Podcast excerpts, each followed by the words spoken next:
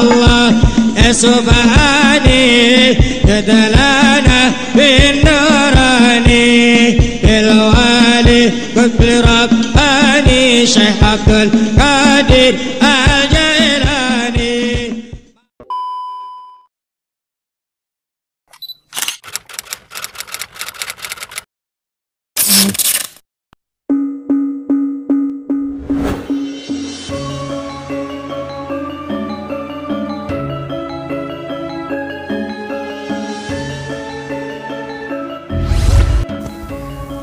Assalamualaikum warahmatullahi wabarakatuh. Sahabat keramat wali Di video kali ini kami akan membahas Sejarah dua Maung Panjalu. Selain dikenal berkat situs lekong dan upacara adat nyangku Panjalu Ciamis juga dikenal dengan mitos Maung Panjalunya. Mitos ini berkembang di kalangan masyarakat Panjalu zaman dulu dan mungkin masih dipercaya oleh sebagian orang hingga saat ini. Dikutip dari buku Babad Panjalu, orang Panjalu yang keturunan Maung Panjalu dicirikan dengan kuku tangannya yang mirip kuku harimau dan apabila bertemu dengan harimau betulan, maka si harimau betulan akan ketakutan. Bagaimana kisah selengkapnya? Simak video ini sampai habis.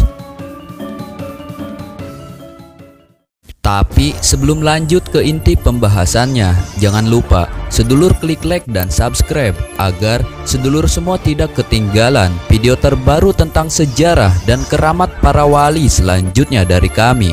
Tentunya hanya di channel Keramat Wali.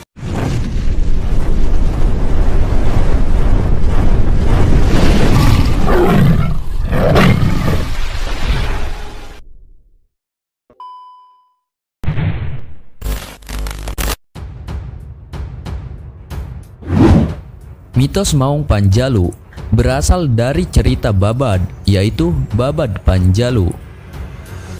Alkisah, seorang putri kerajaan Sunda Pajajaran bernama Dwi Suci Larang dipinang oleh seorang pangeran dari Majapahit yang bernama Pangeran Gajah Wulung.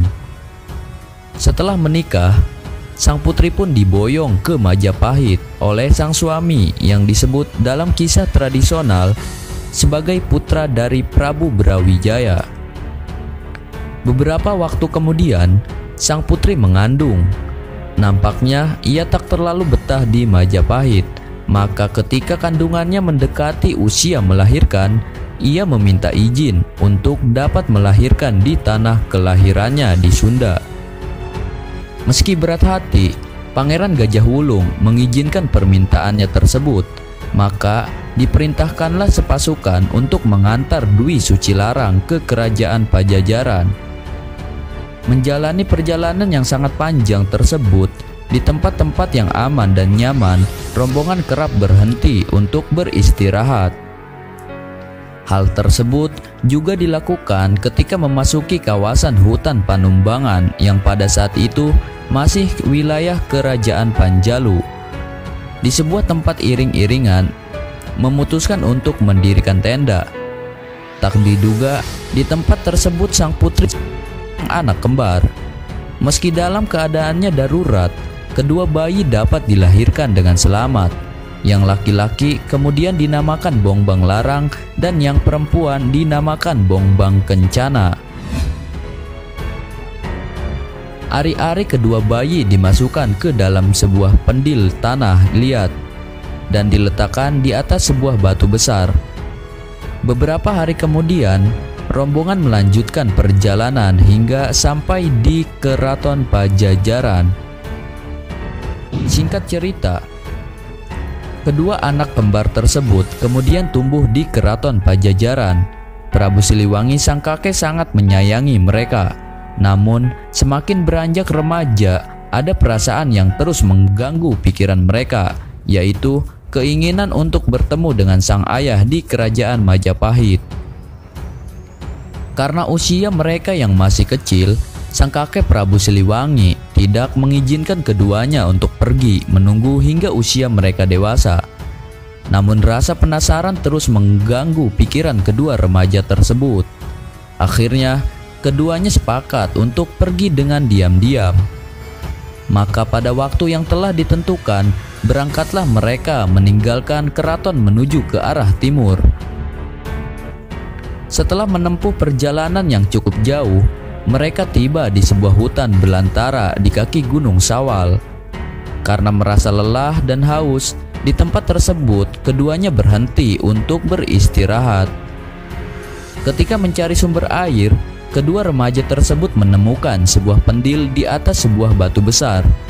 Ternyata pendil tersebut adalah tempat menyimpan ari-ari mereka ketika mereka lahir dulu. Tentu saja mereka tak mengetahuinya. Melihat pendil tersebut berisi air, Bongbang Larang yang sangat kehausan itu langsung meminumnya dengan mendekatkan pendil ke mulutnya. Namun keajaiban terjadi, kepala pendil tersebut tiba-tiba membesar dan mencaplok kepala Bongbang Larang sehingga tidak bisa dilepas. Kebingungan dengan apa yang terjadi, Bongbang Kencana kemudian menuntun sang kakak untuk mencari pertolongan. Mereka berjalan terus ke arah timur sehingga bertemu seorang kakek bernama Aki Ganjar. Oleh kakek tersebut, keduanya disarankan untuk menemui seorang sakti yang tinggal di utara. Orang tersebut bernama Aki Garahang. Beliau adalah seorang pendeta Hindu bergelar Pandita Gunawisesa Wikutranggana.